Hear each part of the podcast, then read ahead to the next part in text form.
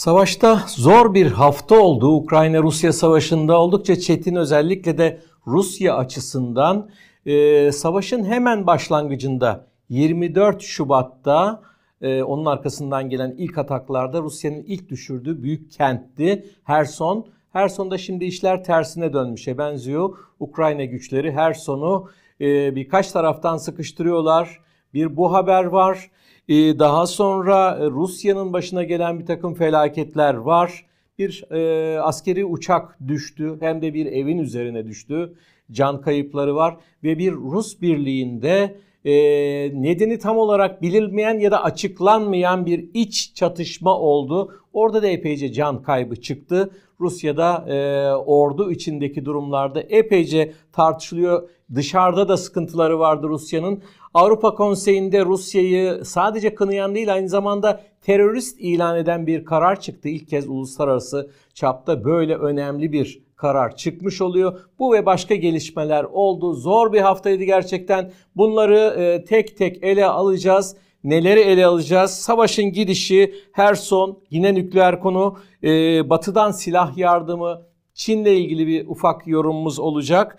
Daha sonra Rusya içindeki durum seferberlik özellikle metro önlerinden insan avlamaya kadar giden yoğun seferberlik çabaları buna karşı tepkiler. E, bu işin e, bağımsız devletler topluluğu yani eski Sovyet coğrafyasında nasıl karşılandığını, nelere yol açtığını ve açabileceğini kısaca da olsa ele alacağız. Bir de e, Orta Asya'dan Putin'e bir tepki var. var. Tacek liderin dile getirdiği bir tepki var. Avrupa Konseyi Parlamenterler Meclisi'ni dediğim dediğim gibi onu biraz daha geniş belki ele alacağız ve Birleşmiş Milletler'de de Rusya karşıtı bir hareketlenme yaratma çabası var ve tabii ki Putin'in önerisini tartışıyor. Türkiye aşağı yukarı sadece Türkiye'de değil 6-7 gündür Türkiye bir doğal gaz hub'ı olabilir mi? Batıya Türkiye üzerinden gaz satılabilir mi? Bunun anlamı ne olabilir? Bu konuya mutlaka değineceğiz. Ee, biraz daha geniş değineceğiz. Ee, bu e, bugünkü epeyce konumuz var. Bu özetlediğim gibi ama e, ilk konumuza ayrıntılı olarak geçmeden her zamanki uyarımızı, tavsiyemizi tekrarlıyorum. T24 YouTube e, kanalına abone olmak hiç zor değil. Bunu şu anda bile deneseniz yaparsınız abone olmayanlar için söylüyorum tabii bunu. E, ve yayını beğendiyseniz beğen butonuna basmanız bu da bizim seyredilirliğimizi artıran bir şey. Aynı zamanda eleştirilerinizi, önerilerinizi, görüşlerinizi de aktarabilirsiniz. Yayını paylaşabilirsiniz. Evet bunu bir kez daha söyledikten sonra gelelim savaşın nasıl gittiği konusuna. Evet 24 Şubat'ta başlayan savaş ne kadar oldu? Artık 7,5 ayı falan geçti. 8. aya doğru gidiyor. Putin'in hesapladığı hiç de böyle değildi. Çok kısa süre içinde savaş bitecekti sanki. Belki 3 gün, 5 gün, bir hafta görüyorsunuz olay e, aylarca uzadı. Belki yıllarca da uzayabilir diyenler var. Bir ilginç açıklama vardı bugün e, Amerikan e, haber alma kurumunun CIA'nin eski başkanlarından e, 2011-2012'de onun başkanlığını yapan aynı zamanda da e, Amerikan ordusunda üst düzey bir generaldi kendisi. Petrous'tan bir açıklama geldi. Tartışılır bir açıklama tabii ama ilginç. Artık savaşın e, gidişinde bir dönüşüm oldu diyor. Artık Rusya'nın yenilgisi geri döndürülemez diyor ve bunu da açıklarken çok fazla açıklamıyor belki ama e, Rusya'nın kayıpları onun 10 e, yıl içinde aşağı yukarı belki daha fazla Afganistan'da verdiği kayıpların öyle 3-4 katına falan çıktı diyor ve e, işgal ve ilhak ettiği yerlerde de sürecin tersine dönmeye başladığını yani Ukrayna'nın oraya onları alacağını, geri alacağını söylüyor. Böyle bir iddia var. E, tabii ki Amerika aslında gidişattan memnun. Savaşın aslında uzaması da Amerika açısından çok fazla bir şey değiştirmez. Rusya'nın daha fazla yıpratılması demek Ukrayna eliyle, aracılığıyla Ukraynalıların ölümü pahasına ama Putin de yaptığı e, hesap hatasıyla hem Rusya'ya hem Ukrayna'ya epeyce çektiriyor ve Rusya içinde özellikle tepkiler yavaş yavaş yoğunlaşıyor. Biraz sonra bunları ele alacağız ama Ukrayna'dan gelen haberlere kısaca bir bakalım. Bir kere şu geçen haftada verdiğimiz yoğun füze saldırıları vardı. Onların hasarlarının bir kısmı giderildi, bir kısmı giderilemedi. Ee, Ukrayna e, yöneticilerinin en başta Zelenski'nin, Başkan Zelenski'nin yaptığı açıklamalar enerji santrallerinin %30'unun zarar gördüğü yolunda. Onun dışında bugünlerde e, esir takası gerçekleşti. 108 Ukraynalı kadın savaşçı 110 Rus denizcisiyle değiştirildi. Aslında bu iyi bir süreç. Tabii ki savaşın tüm bu e, rezaletlerine karşın ara sıra esirlerin değiştirilmesi, e, takas edilmesi bu insani açıdan iyi bir şey. Hiç olmazsa daha çok insanın hayatta kalabilme şansını arttırıyor. Şimdi e, Rusya'dan gelen haberler var. Üçüncü, dördüncü haftadır biz bu konulara geliyoruz. Surovikin adını da artık herhalde e, ezberliyorsunuz. E, Rusya'nın e, Ukrayna'ya genel bir komutan adadığını söylemiştik. Oldukça sert, acımasız, Mariupol'ü yerle bir eden komutan, eskiden Suriye'de Halep'i yerle bir eden komutan. E, şu anda da ekranda görüyorsunuz. Bir açıklama yaptı. İlk kez konuştu yeni görevine geldikten sonra ki aşağı yukarı 10 gün kadardır görevde ve ilginç sözler etti. Çok tehlikeli sözler olabilir bu. Herson'da dedi yani Rusya'nın Ukrayna'dan ilk aldığı ve şu anda kaybetmek üzere olduğu demeyeyim ama çatışmaların yoğunlaştığı Herson'da durum çok kritik, çok gergin dedi. Yani Rusya açısından oldukça gergin ve oradaki insanların boşaltılmasını, halkın başka bölgelere gönderilmesini istiyoruz. Bunu sağlamaya çalışıyoruz çünkü Ukraynalılar orada kurallara uymayan, savaş kurallarına uymayan şeyler yapıyorlar, teröre başvuruyorlar. Dedi ki bunu Putin de söylemişti. Ne demek bu? Ee, hangi kurallara uymuyorlar? Savaş oldukça kuralsız gelişiyor zaten. Ve en önemlisi bundan sonra zor kararlar alacağız dedi. Bu çok önemli. Zor karar ne demek? Yani orayı da Mariupol gibi Ukraynalıların en azından savundukları teze göre 70-80-85 bin insanın öldüğü iddia edilen Mariupol gibi yerle bir mi edecekler? Bunu yaparken konvansiyonel silahlar mı kullanacaklar? Nükleer şu kaç haftadır konuştuğumuz orada kullanılabilir mi gibi bir sürü şey akla geliyor ama anlaşılan bu sıralarda her sonda çok ciddi, çok kanlı şeyler gündeme gelebilir. Bir de bunun üzerine bugünkü son saatlerde çıkan bir haber vardı. Putin bu işgal ettikleri, ilhak ettikleri daha sonra da yani topraklarına resmen kendi e, hukuklarına göre kattıkları dört bölgede e, Donetsk, Luhansk, e, Zaporojye ve e, Herson'da e, sıkı yönetim kararı aldı. Sıkı yönetim ne anlama geliyor? E, bundan sonra o bölgede neler yaşanacak? Gerçekten bunlar önemli. Bir başka şey de şu. E, Rusların tüm verdikleri üst düzey açıklamalar, sözlere karşın e, savaşa eğitimsiz insanları gönderdiği üzerine söylentiler çıktı. Sadece söylentiler değil, o bölgelerden, daha doğrusu savaş bölgelerinden Moskova'ya e, ve başka Çelyabinsk'e, başka kentlere e, tabutlar geldi. Bunlar daha 2-3 hafta önce gitti. Hani bunlar en az bir ay eğitim alacaklardı, birkaç ay eğitim alacaklardı falan diye tepkiler geldi. Bunu da Ukraynalılar açıkladılar. Bize gönderilenler deneyimsiz ölüyorlar ve e, tabutları gidiyor diye. Ve e, Moskova'da seferberliğin olumsuz bir şeyi ortaya çıkıyor görüntüsü. Moskova'da ve başka kentlerde ama Moskova'da olunca tabii her şey çok dikkat çekiyor. O da şu metrolarda insan avı, asker avı ya da asker olabileceği düşünülen 40 e, yaş altındaki insanları polis avlamaya çalışıyor. Onun görüntüleri de var. Birazdan arkadaşlarımız getirecekler ekrana. İşte kimlik soruyorlar, siz şey aldınız mı, celp aldınız mı diyorlar, kontrol ediyorlar ve eğer kuşkulu bir durum varsa yakasından tutup o insanı metroda herhangi bir iş için seyahat eden ya da evinden işine, işinden evine giden genç insanları 40 yaş altı insanları hemen alıp askerlik şubesine oradan da birliklerine gönderme gibi garip şeyler oluyor ve bu halkın tepkisini çekiyor. Bazı e, belki de tartışılır bilemiyorum. Anketlere göre %5, %7 Putin'in popülaritesinde bir düşme olduğu haberi daha önce de gelmişti. Belki daha çok da olabilir. Bu tabii ki resmi şeyler, kanallar da bunları engelliyorlar. Araştırma yapılmasında öyle ama bu metro önünde insan avlanması falan bunlar gerçekten o kadar çok tepki çekti ki Putin'in iki hafta içinde bu seferberlik işini tamamlayacağız. 300 bin kişiyi tamamlayacağız. Oraya gitmiş olacak. Açıklamasından sonra 3 gün 4 gün kadar sonra birdenbire Moskova Belediye Başkanı Sergey Sobyanin bir açıklama yaptı ve dedi ki bugün bitti bu iş. Yani Rusya başkentinde Moskova'da bugün bitti dedi Sobyanin ekranda gördüğünüz kişi. Şimdi Sobyanin de Putin'in zorlamasıyla savaşla ilgili bir takım adımlar atmak zorunda kalıyor. Örneğin Lugansk'a ekonomik destek falan gibi Moskova zengin bir bölge olduğu için ama savaşla ilgili minimum konuşan, neredeyse hiç konuşmayan iki önemli Rus liderden birisi o. Dikkat çeken ki başkan adaylarından biri olduğu söyleniyor. Bir bu Sabien, ikincisi de başbakan. Mishustin o da pek fazla konuşma açıklama yapmıyor. Sanki bu savaşa karşı gibi de sessiz durur gibi. Her neyse tabii bu e, Sobyanin'in çıkışı Putin'e karşı bir tepki mi yoksa e, danışıklı dövüş mü onları bilemiyoruz.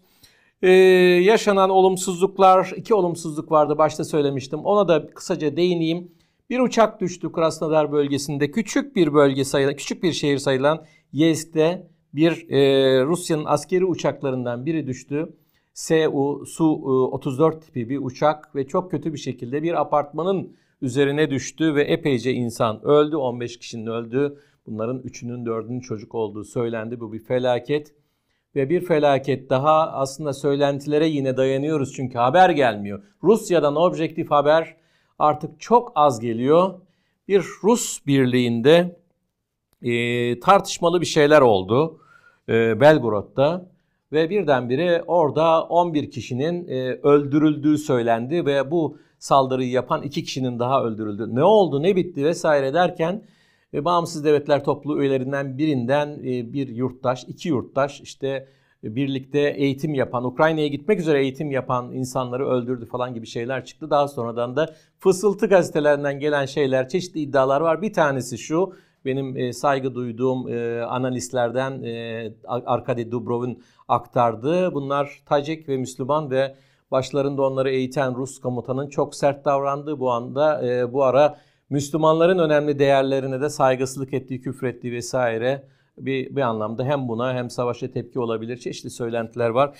Böylesine bir şeyde de 13 kişi ya da en az 13 kişinin öldürüldüğü söyleniyor. Yani işler gerçekten çok iyi gitmiyor ve bakalım her sonda neler olacak. Ee, özellikle Rusların e, daha objektif araştırma yapan sosyolojik merkezlere göre hani karşı savaşa karşı falan onu diyemiyorlar. Ee, o biraz e, ürkütücü bir şey ama Rusya'daki kaygılı insan düzeyinin savaştan dolayı kaygılı insan düzeyinin Rusların üçte ikisini aştığı yolunda e, haberler var. Ukrayna'da yapılan araştırmalarsa garip bir şekilde tam tersini bir açıdan tam tersini gösteriyor. Savaş sonuna kadar savaş hatta sadece son dönemde kaybedilen o dört bölge falan değil 2014'te kaybedilen Kırım'ın da alınmasına kadar sonuna kadar savaş diyor. Ukrayna toplumunun çok çok büyük bir bölümü neredeyse tümü o anlamda bu da tabii ki liderleri Zelenski'nin asla ve asla ateşkes geçici olarak bile olsa anlaşması için masaya oturmasını engelleyen en önemli faktörlerden biri. Şimdi gelelim Rusya'nın komşularına bağımsız devletler topluluğu üyelerine. Orada da belli bir şey var. Gerginlik var, tepkiler var. Yani bazı ülkeler savaşa çok sert olmasa da belirgin bir şekilde karşı çıkıyorlar. Azerbaycan örneğin bunlardan biri. Moldova bunlardan biri. Eskiden bağımsız devletler topluluğu olup da oradan çıkan ülkeler tabi Ukrayna'nın yanı sıra Gürcistan onları da bir kenarda bırakıyorum. Azerbaycan tabii ki oldukça mesafeli duruyor ve yaklaşım olarak daha çok batıya, Ukrayna'ya daha yakın durur gibi hiç öyle destekler bir şeyi hali yok bu savaşı. Son zamanlarda birkaç kez ben de buradan hem söyledim hem T24'te yazdım. Kazakistan'ın tavrı çok önemli. Rusya ile ilişkileri bozmak istemiyor ama savaşa da karşı duruyor, geri duruyor bu konudan ve aynı zamanda bir taraftan Çin'le ve Batı ile de ilişkilerini geliştirirken diğer taraftan yeni Rusya'ya katılan bölgeleri de tanımayacaklarını da net bir şekilde ilan ediyor. Şimdi geçen hafta biliyorsunuz bıraktığımız bir nokta da şuydu. Astana'da Kazakistan'ın başkentinde birkaç toplantı vardı. İşte Bağımsız Devletler Topluluğu toplantısı, Orta Asya 5 devleti artı Putin, Rusya ve bir de Erdoğan'ın da katıldığı bir bölgesel işbirliği organizasyonu vardı. Bütün bunlar bir iki gün epeyce orada çalkantı yaratmıştı. Orada hem bağımsız devletler topluluğu üyelerinin hem de özellikle Orta Asya'nın e, Putin'den e, sanki şikayetçi olduğu ortaya çıktı. Özellikle de Tacikistan lideri Rahmon bir konuşma yaptı. Bu Tacikistan lideri Rahmon ki yıllardan beri Putin'in ve Rusya'nın desteğiyle başta ama e, bayağı Putin'in de şimdi görüntüleri gelecek size gözlerinin içine baka baka kusura bakmayın ama diyerek konuşma sırasında 3-4 kez ben saydım bunu. E, hata yapıyorsunuz. Küçük devlet diye bize saygı duymuyorsunuz. Orta Asya devletlerine ve BDT'nin bazı üyelerine saygı duymuyorsunuz. İşte biz bakan düzeyinde toplantı yapıyoruz göndermiyorsunuz. Bizim gibi ülkeler deyince sadece petrol var mı gaz var mı diye bakıyorsunuz. Diğer ticari ilişkileri geliştirmiyorsunuz bize saygı duymuyorsunuz diye epeyce bir sitem dolu bir konuşma yaptı. Putin de onu dinlerken benim izlediğim kadarıyla epeyce bir dudağını ısırdı bir e, sakız çiğnemeye benzer bir gerilimli bir hareket içinde dinledi. Dakikalarca sürdü bu şey. Acaba kendi görüşü müydü? E, belki de kendi görüşü değil de diğerlerinin de yani e, belki Kazakların, Kırgızların, e, Özbeklerin ve Türkmenlerin görüşünü de yansıtmış olabilir. Tacek lider bu açıdan oldukça önemliydi. Bunun dışında tabii ki bir de sallantıda olan, daha önce de değinmiştik buna, sallantıda olan bir de kolektif güvenlik örgütü anlaşması var ki daha önce de giren çıkan bu şeyden e, ne derler e, kolektif güvenlik örgütünden e, bir Azerbaycan vardı, Özbekistan aynı şekilde. Şimdi Kazakistan'ın ve Kırgızistan'ın üyeliğini askıya alma meselesi ve buna belki de e, son gelişmelerden dolayı Moskova'ya kırılan Paşinyan, Ermenistan'ın da bunlara katılmasıyla bu örgütün çökebileceği de söyleniyor. Yani yakın çevrede durum hiç parlak görünmüyor. Ha oraya kadar gitmişken şunu da söyleyelim. Anonsta da e, kısaca belirtmiştik. Çin, Orta Asya'yı Çin çok etkiliyor. Yatırımlarıyla Kazakistan'ı ve diğer ülkeleri çok etkiliyor tabii ki. Savaştaki tutumunda bir, bir değişiklik yok aslında Çin'in. Belki kısmi bir takım değişiklikler var. Rusya'ya e, aslında nükleeri kullanmaması, savaşı alevlendirmemesi için baskı yaptığı söyleniyor ama savaşı durdurması için de Rusya'ya çok büyük baskı yaptığı, kendini ortaya koyduğu falan da söylenemez. Yani mesela şimdi batıya satamadığın köp şeyi petrolü bana satacaksın öyle mi? İndirimli satıyor, satacak da. Yani eğer bu savaşı bitirmezsen senden bir damla şey almam, petrol almam diyor mu? Demiyor. Buna benzer baskılar yapıyor mu? Yapmıyor. Onu da herhalde şöyle açıklamak mümkün olabilir. E, tam da şu sıralarda e, Çin Komünist Partisi yönetimi vesaire onlarla ilgili T24'te de izliyorsunuz yorumlar. Çok önemli, değerli yorumlar var.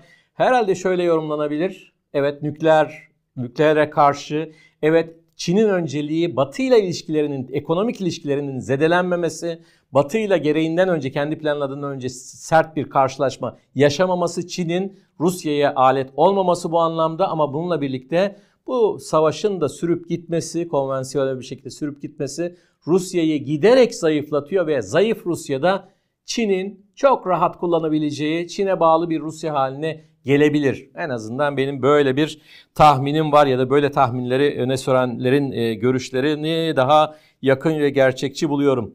Gelelim Avrupa e, ve Birleşmiş Milletler kanadında Rusya'ya yönelik uluslararası tepkilere.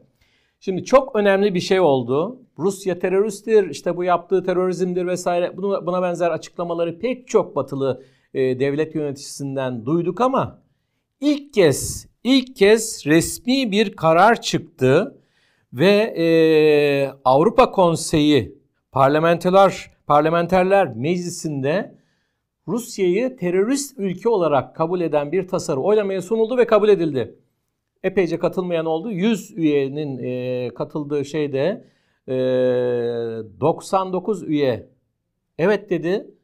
Bir üye çekimser kaldı. Kim o üye? CHP'nin temsilcisi Ünal e, Çeviköz e, tasarının sunumundaki kafa karıştırıcı şeylerden, faktörlerden bahsetti aslında. Ukrayna'nın yanındayım ama diyerek çekimser kaldı. Türkiye'den giden e, eğer yanlış hatırlamıyorsam 3 AKP'li e, temsilci ve bir İyi Partili temsilci evet oy kullandılar.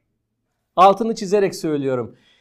Putin ve Erdoğan bu kadar sıkı işbirliği yaparken AKP'nin temsilcisi milletvekilleri gittiler ve orada evet Putin'in yönettiği Rusya terörist bir ülkedir dediler. Buna bir kez daha altını çizerek dikkat çekmek istiyorum Türk medyasında. Çok da fazla dile getirilmedi. Nasıl bir iş bu? Ruslar bunu ne diyor? Reis buna ne diyor? Bunları bilemiyorum gerçi. Ee, aynı zamanda e, bu karardan sonra yani Rusya'ya terörist diyen ilk uluslararası karardan sonra Amerika Birleşik Devletleri'nde de tartışmalar yoğunlaştı. Amerika Birleşik Devletleri'nin Rusya'yı terörist ilan etmesi çok zor değil. Çünkü bazı ülkeleri ilan etti. Kimi? Yani e, Suriye'yi, İran'ı, Kuzey Kore'yi ve Küba'yı. Evet bu dört ülkeyi terörist olarak ilan etti. Ee, Rusya'yı da katar mı? Tabii bu şekilsel olarak çok zor değil ama bunu yaptım ondan sonrası ne olur bilmiyoruz. Bir de iki şey var. Bir Rusya'yı Birleşmiş Milletler'den çıkarmak gibi kimilerinin dillendirdiği bir şey var ki çok kolay değil. Bir de Putin'in ve çevresindekilerin uluslararası mahkemelerde yargılanacağı gibi şeyler var. Tabii en başta Ukrayna Savaşı gündem Ama başka şeyler de var. Rusya'daki siyasi cinayetleri, Çeçenistan Savaşı'nı işte e, buna benzer şeyleri e, gündeme getirerek bu konuda Rusya aleyhinde çalışan epeyce başta Amerika olmak üzere Batılılar var. Ama bunların olması Rusya Rusya olduğu için Birleşmiş Milletler Güneş Güvenlik Konseyi'nin değişmez üyelerinden biri olduğu için bunların çok zor olduğunu düşünüyorum. Ee, aynı zamanda böyle mahkemeler açıldığında da biliyorsunuz Ruanda örneği var, Yugoslavya örneği var. Yıllar ve on yıllar sürebiliyor. Ama en azından bu tür çabaların olduğuna da bu programda dikkat çekmek istedim. Evet şimdi gelelim Putin'in Erdoğan'a yaptığı büyük veya büyük gibi görünen önerisine. Evet, Türkiye enerji konularına eskiden beri çok büyük önem veriyor. Stratejik konumu, coğrafyadaki yeri açısından Türkiye bir enerji merkezi, bir ener doğal gaz hub'ı olabilir mi? 10 yıllardır tartışılan bir konu bir kere daha gündeme geldi. Ne zaman gündeme geldi? Aslında Putin iki kez gündeme getirdi. Bir, öncelikle Rusya'daki Rusya bir enerji haftası vardı. Orada dedi. Daha sonra da Astana'da bir hafta kadar önce Erdoğan'a söyledi. Hatta öyle ilginçti ki bu açtığı görüş bizim Enerji Bakanı vallahi bilmiyordum. Böyle bir şeyden haberim yoktu. İnceleyeceğiz dedi. Ee, Cumhurbaşkanı Erdoğan bu konuda işte gerekli işbirliği mekanizmaları kurulacak ama çok iyi olacak gibi şeyler söyledi. Birden fazla söyledi bunu. Türkiye bir e, doğalgaz hub'ı olabilir mi?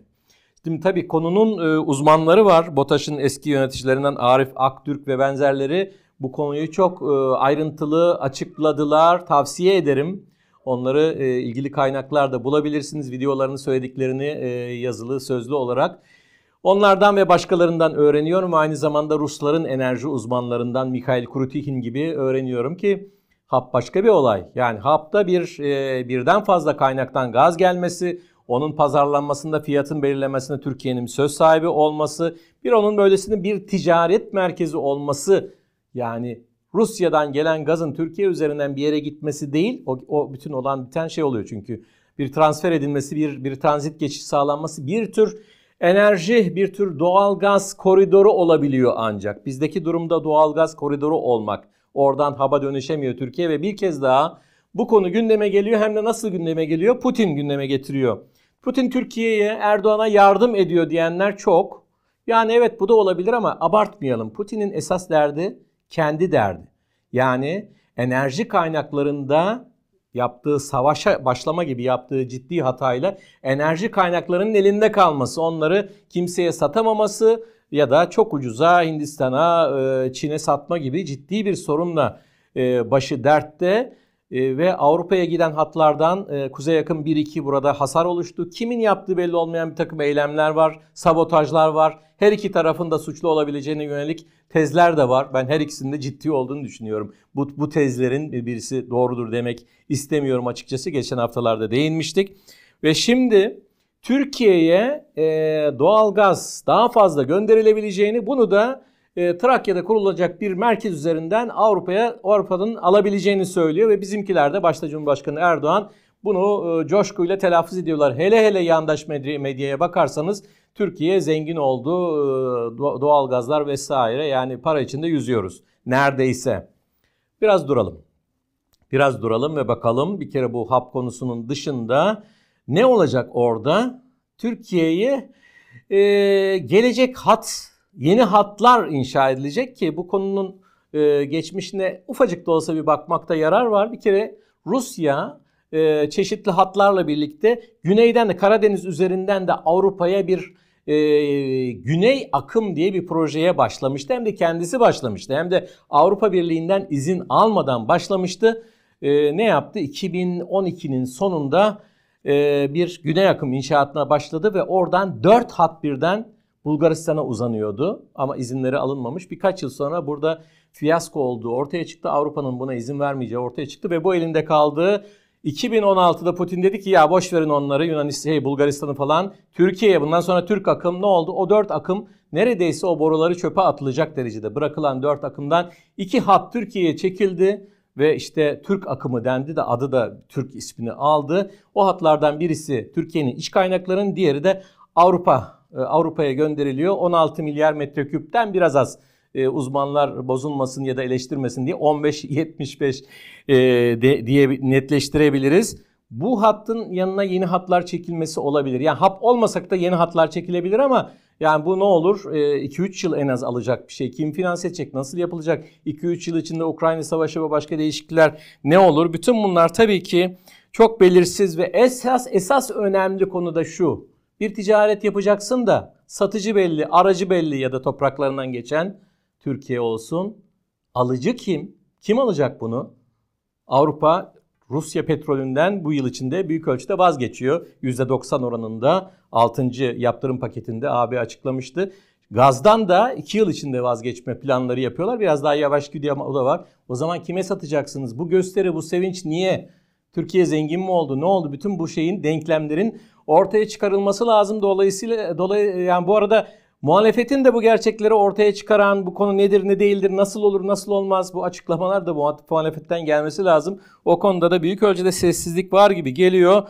Bana e, ama iktidar tarafı durmadan bir şenlik içinde, zafer şenliği içinde e, hatta Erdoğan Putin'le görüşmelerinden sonra bayağı coşkulu bir şekilde yeni açıklamalar. Akkuyu santralinin yanına bir de Sinop yapılacak. %10 ihtiyacı, elektrik ihtiyacı Akkuyu'da karşılanacak birkaç yıl içinde. Bir de Sinop vesaire. Nereye gidiyoruz? Bütün bunlar olabilir mi, olamaz mı? Evet, e, bu yayının sonunda en başlarda söylemediğim bir şeyi söyleyeyim. Tabii bütün bunlar güzel, siyasi açıklamalar güzel, propaganda, algı operasyonu harika. Özellikle de muhalefetin sessiz kaldığı koşullarda harika. Ama e, şu da var ki bütün bunların gerçekleştirme ihtimalinin az olmasının yanı sıra savaşın gidişi o kadar e, zorluyor ki Rusya yönetiminde. Özellikle bazı batılı ve özellikle bazı muhalif Rus kaynaklar içerideki tepkileri gerek toplumda giderek güçlenen yıl sonundan itibaren daha da belirginleşecek ekonomik krizde gündeme alarak ve Rus oligarklarının çıkarları zedelenen Rus oligarklarının ve diğer e, Rusya yönetiminde e, önemli konumları olan ve yurt dışında Avrupa'da hepsinin evleri, çocuklarının okulları vesaire yani kendi maddi yaşamını bütün bu denklemler üzerine kurmuş olanlar bu Putin'in e, operasyon kararı, savaş kararından sonra çok zarar ettiler ve bütün bunların faturası bir gün Putin'e kesilebilir diyorlar. İşte e, bu iş nereye gider? Şu anda ekranda gördüğünüz şeye gider mi kalıcı olarak? Yani Türkiye ve özellikle Erdoğan Putin üzerinden pek çok plan yaparken ya Putin giderse siyaset sahnesini terk ederse o zaman ne olacak?